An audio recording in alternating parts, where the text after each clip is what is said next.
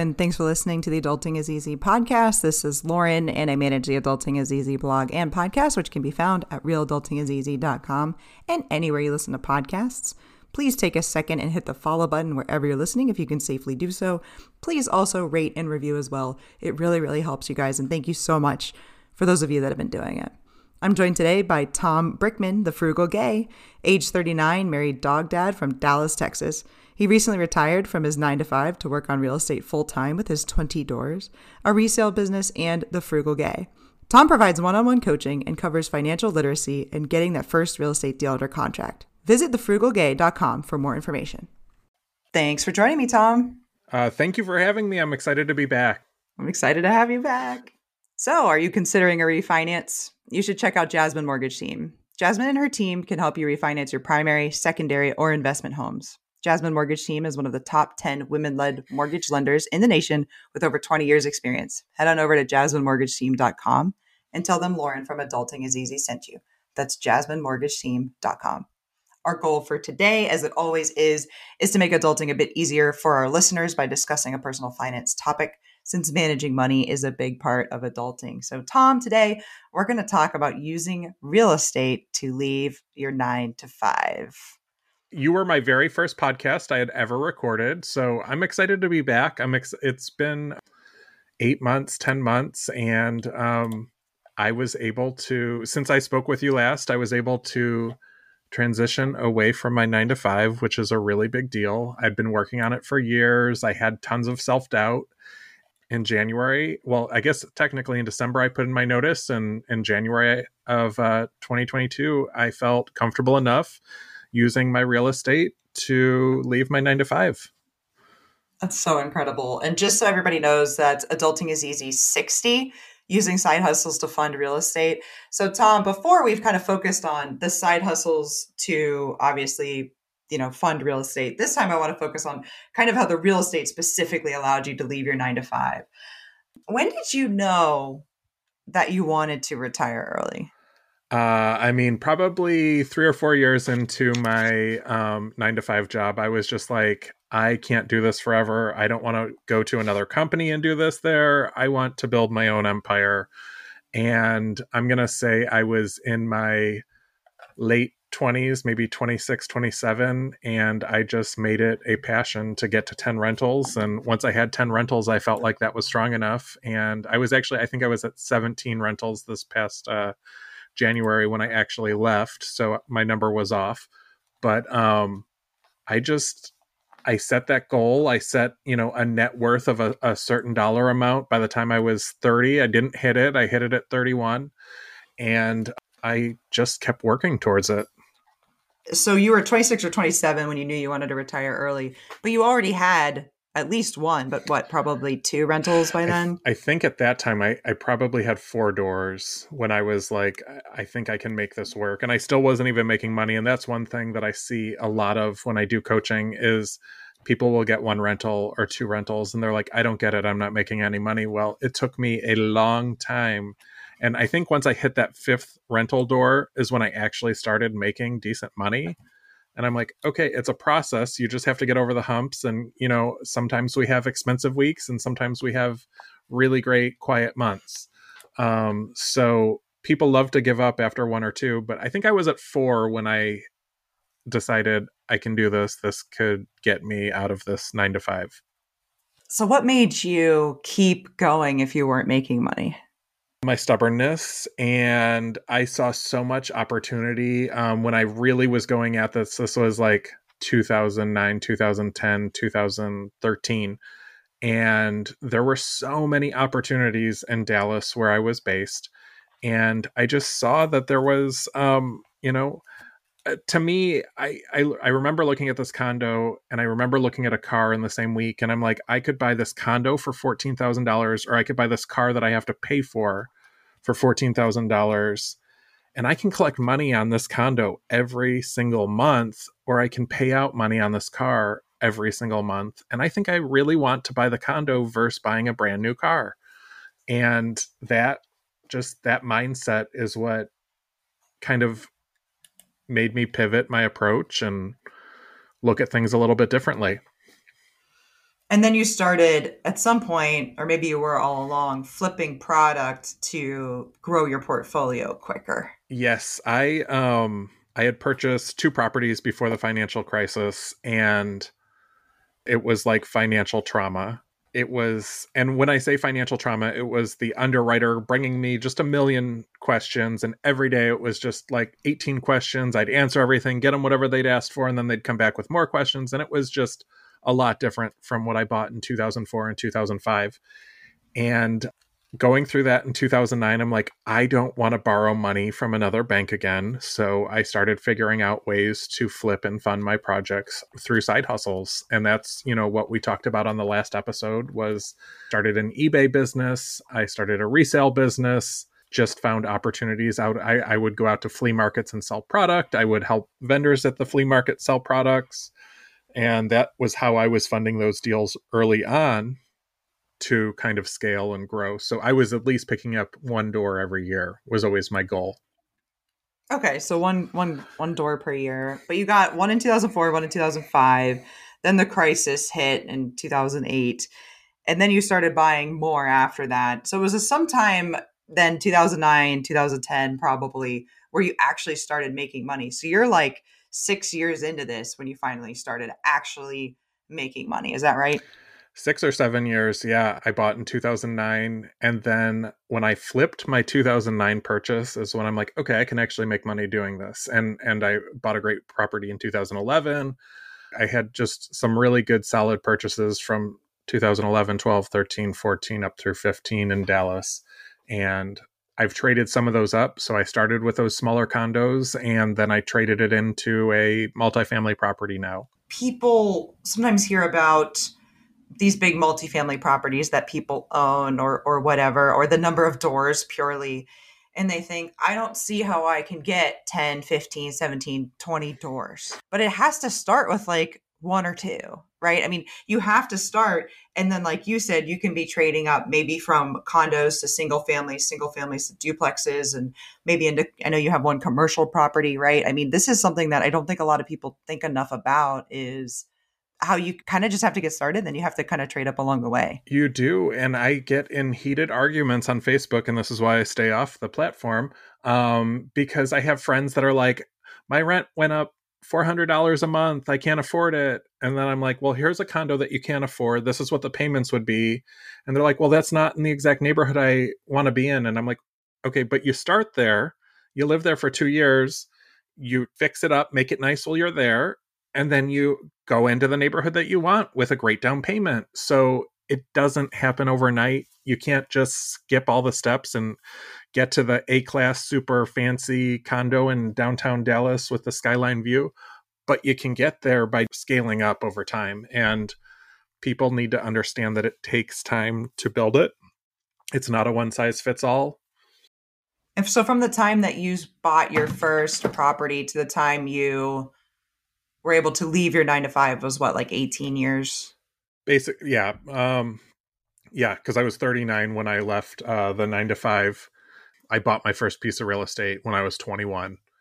So it took 18 years to. I, I really could have left when I was 37, but I doubted myself. And it was right before COVID. And if I could go back in time and do it over again, I would have left then because I would not have wanted to go with my past employer through COVID.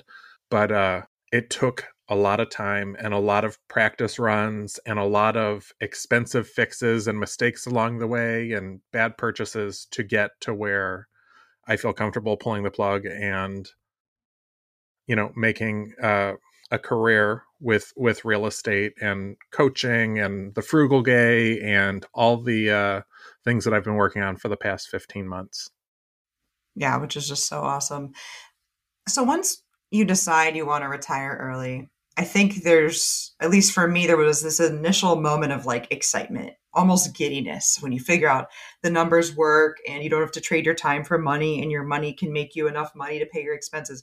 So you go through that, but then does it get hard? Where what were some of the challenges along the way once you knew you wanted to retire early and getting from like point A to point B? It gets scary, and um, once I got to point B, it's I was not mentally prepared because my friends still have nine to five, so now I'm alone during the days, and there's lots of doubt from family along the way. They they will you know be like oh you're you know i i get in arguments still with my mom over buying ugly houses and and a lot of times they just don't get it and she loves the end product she she's super proud she'll show my, off my before and after pictures but there's doubts from family and friends and when you have family and friends not supporting you you're kind of alone on this journey um, i have a great supportive partner who totally gets it and saw how much that job was draining me and how much more relaxed and how much more available i am now which i wasn't available back then it's hard when you don't have the support and it's hard when you don't have a good network and i think that's part of what really pushed me along was i built up a little network on twitter and I had these people I could bounce ideas off of and bounce tweets off of and bounce thoughts off of. And getting to where I could do that with other people was awesome because I'm not alone. I'm not the only one. You know, when I still talk to friends and family, they think it's foreign that I'm not going into a nine to five and punching in my eight hour shift and working it. But I I worked for 18 years growing this, and that's my outcome was I don't have to do that anymore. And they see that. And and you know, last week when I was in Ohio, I got to sit with my grandma and look at wedding photos and all these experiences that I missed out on while I was working, I can now do. And I can join in family vacations and I can take off a holiday. I have worked every single Christmas and Thanksgiving for 16 years, and that's not cool. You can't get that time back. So owning my time was my goal even more so than the financial freedom part but that's one thing that people you know okay so you have enough money you have a, enough income but owning that time is amazing. How did you know you were ready at 39 versus 37 like how what what, what happened to make you feel like you were able to take the leap? So uh, we spent my uh, husband and i spent a month just living off of income from rentals and anything that he made and anything that I made from my nine to fives just went into savings and did not get touched on, under any circumstances. And I did that twice. I did it two months. And I just wanted to make sure that this income was okay with where we're at. And, you know, we had enough coming in that we felt that we did not have to do it anymore. That's awesome. And having a supportive partner is huge. I don't think though that you need necessarily super supportive friends and family immediately around you if you can build that online network like you have done, like I have done. I, I've seen this in myself, but also I've talked to obviously I interview a lot of people and people that are part of the financial independence retire early movement, if you will. And people get excited up front about this. Once they hear about fire, once they get this idea of buying cash flowing assets and investing and what that can do for you that they kind of want to tell everybody and they think that they're going to tell everybody and everybody around them is going to be as excited as they are right? And then they're not. And so i've gone through this before where it's just like you know what? They know enough. My friends and family know enough about what i'm doing and what i know and they know that i'm here for them. But i have had personally to try to kind of keep those conversations and, and keep my real estate stuff to the people that actually understand it and care about it. I don't know if that's been your experience as well. A hundred percent. You want them to be excited. You want them to be there with you, and they are up front, but it's not something that a lot of people will follow through with. So yeah, I, I've had similar experiences. So Tom, you mentioned what you wanted to do was own your time. It wasn't about the dollars amount or how much money you had or your net worth. It was about owning your time. So tell me a little bit about what what that means for you. Owning my time, uh, and since January has been amazing. And basically, what that means is if I want to take a vacation, last month I took a vacation to Mexico. We drove up to Houston one weekend. We drove to Oklahoma one weekend. And just being able to spend time with friends and family without any constraints, not asking for PTO, and being able to be present. And that's one thing as a nine to five, I would come home so drained. And the last thing I wanted to do was sit and talk and do this and do that. I was drained, exhausted, tired, sore. I just wanted to go to bed. So now I have control over that. And I still get up at the same time, even though I don't have a job. I'm usually up at 6 30 or 7 and I go to the gym and I do things that I value instead of things that a company is paying me to do And if I don't want to do it, if I don't want to go to a rental and pull out carpets for a renovation, then I can pay someone else to do it. And that's part of, you know, owning your time. Do you want to commit to this project or is this just something that you're using to, I don't know, fill time? Not asking somebody else for PTO sounds awesome. I love it. I've gotten my hand slapped even on with unlimited PTO before. It, it's it's one of the best things now always whenever I'm doing something like when I was up in Ohio, I'm like it's the middle of May. This is a busy time in the industry that I was in. I would never be allowed to be up here right now. So this is awesome that I can go on a walk and walk down to the zoo and spend the day walking around the art museum when I'm done there and I love having that flexibility that when I booked the Mexico trip, I booked it 10 days before. It was a great deal. I went and met a friend and I spent three nights, four days in Mexico just walking around, going to museums, going to good restaurants. And I couldn't do that before. I didn't have control of my time because someone else dictated to me, no, you can't have that time off, or yes, you can have that time off. How do you balance feeling productive? I think for me, when I think about my job and I think about almost being entitled to PTO, right? I'm entitled to this week off.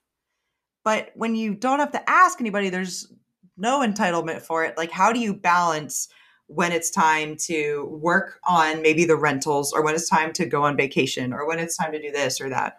I, as I transitioned away from my job, I really started using my calendar and I only fill my calendar with things that are important to me. And today I did the gym before this. I've got this podcast recording. I'm going to look at a house at noon and then I have a coaching session at 3:30 this afternoon. And those are things that matter to me. So I fill the calendar with things that are important and I got to go to a wedding the, a couple weeks ago. And these are things that I just, you know, they weren't priorities because my employer was saying, you need to be here. We are the priority. And now I can build something that is important to me. So I fill my calendar with things that are important. And there's days that I, tomorrow is super light. So maybe I'll go work on a rental tomorrow. I fill it with things that are important to me. And that's one thing owning your time wise. You have to, you know, what's important to you I think it's important to me to sit with my grandma last Wednesday and look at wedding photos with her from um, when she got married 60 years ago. That's important to me. So it went on my calendar.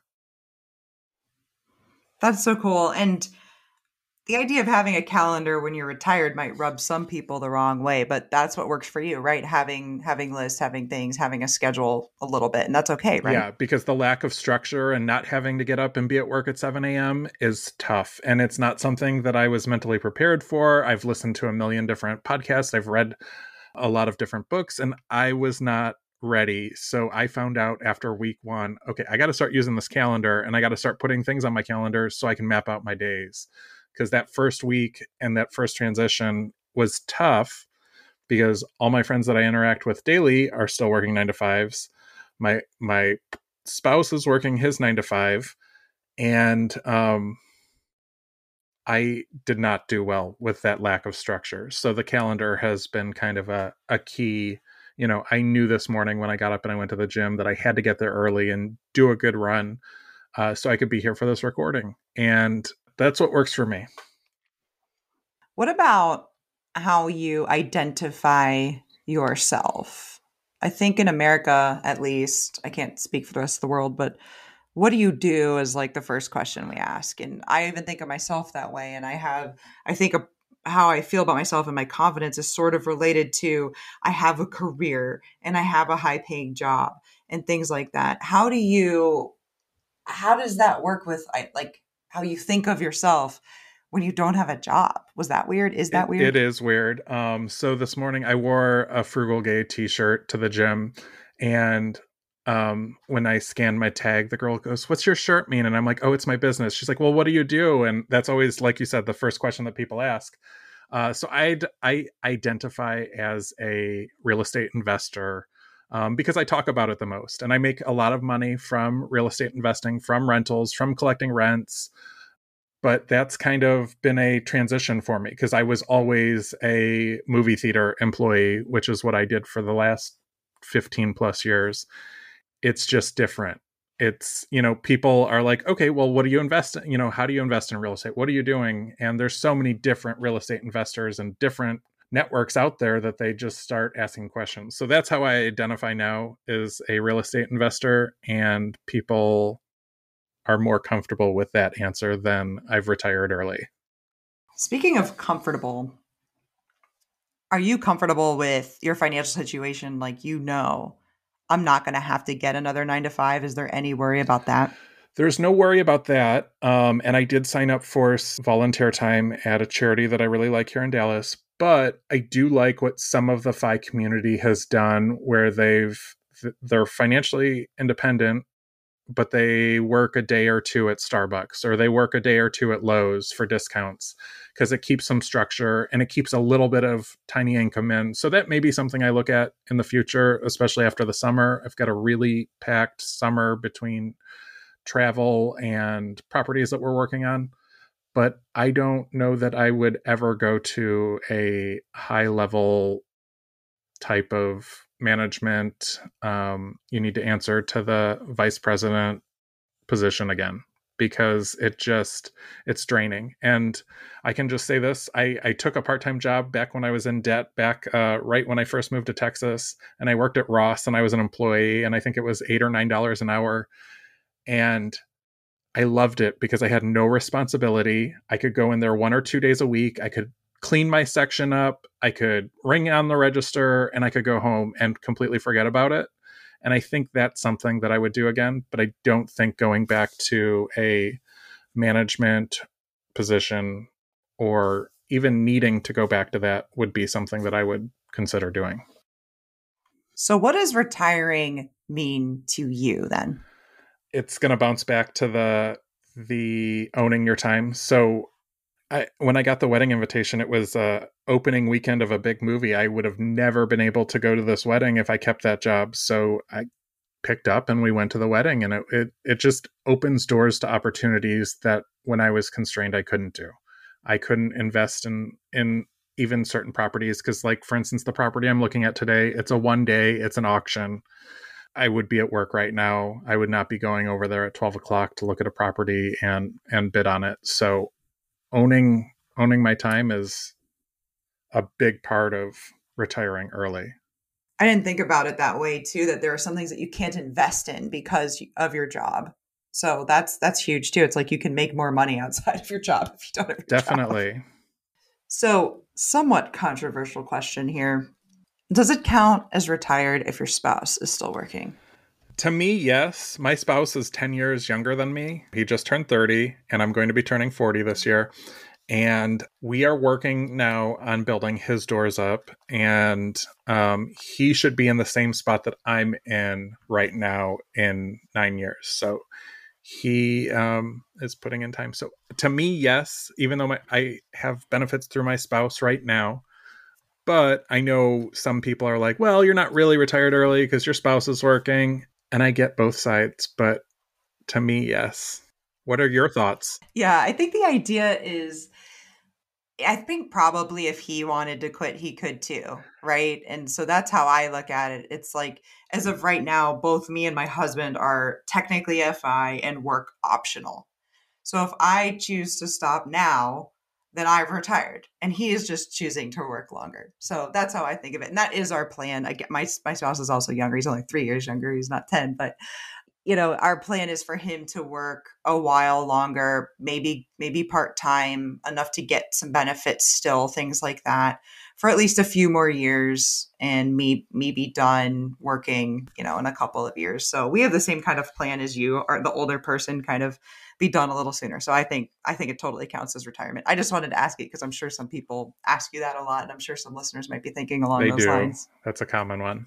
So, what advice do you have, Tom, for people who are just starting to wrap their heads around this idea that you should make your money work for you, that you should invest it, that your money can make money, and that you can actually replace your active income with somewhat passive income. What advice do you have for those? Start people? as early as you can. I wish I bought more in 2009 and th- through 14, but start as early as you can. And people bounce interest rate questions off me all the time. And what about this? And house prices falling and another crash. And I my answer is always the same. If you have a good asset, it doesn't matter if the value temporarily falls or cools off because you have a solid asset that's producing income. And r- right now, um, I'm working on a property in Ohio, or the the one that I actually just picked up, picked it up at fifty two thousand. Could probably sell it for sixty thousand, but it cash flows collecting six hundred and fifty dollars a month on it, regardless of if it's a thirty thousand dollar house, a sixty thousand dollar house, or a ninety thousand dollar house. So if you have that right asset, you should not worry about that. And that's you know I weathered that in two thousand eight and nine, and I had three doors at that time, and during those times the rents didn't really fall i just you know it was a little bit harder for people to pay rent sometimes but in general i collected rents and made my payments and weather it. So if you're going into this, start as young as possible and you don't have to do real estate. You can do dividend income. I mean, I'm impressed with some of the people that I encounter that are, you know, collecting just as much that I, as I'm collecting in rents from dividends. So there's a million different ways to do it, but my number one thing is just start. And even if you have to start with $50 a month, you are ahead of a lot of people who never even started because so many people will come at you and say, I want to start, I want to do this and they never start and that's what i when i have coaching clients I'm, that's always one of the things that i say is you're ahead of a lot of people because you took initiative and actually started where i get a million dms a day and people are like i want to do what you're doing but they never start. So that's that's my biggest piece is start with something and build off of it. And it might not be a dream at first and it may not make money at first but at least you started. Could not have said it better. Love it. So, is there anything else you want to add before we wrap um, up? I uh, am super excited that I got to come back here. I am providing coaching, which you can reach me at thefrugalgay.com and book a free session if you just want to chat or talk about goals. Or, I mean, I've done both sides of the spectrum from real estate to paying off high interest credit cards. I just got done with a, a client that went from 19 credit cards when we started last year and she's down to 3 and I'm I think I might be a little bit more excited than she is but having that weight off of her and I I just get excited cuz it's she's like this is amazing. She's like they're raising my credit limits and I'm not even asking them to. I'm like I know that's what happens when you pay off everything and you know. So uh, I provide coaching uh, you can book through thefrugalgay.com and if you just want to chat or interact, you can hit me up on Twitter at the Frugal Gay 11 and same name on Instagram. Everybody, you can follow me on Twitter at adulting is easy. You can email me at realadultingiseasy at gmail.com. Don't forget, I've been saying this for a while. Join our Wealth Wednesday Twitter spaces. Tom is one of my co hosts for that, one of my fellow speakers. We've covered real estate, tokenized real estate, crypto, quitting your nine to five, increasing your income, and a ton more. Thanks again for listening, everybody. Hopefully, Tom and I have made adulting a little easier for you.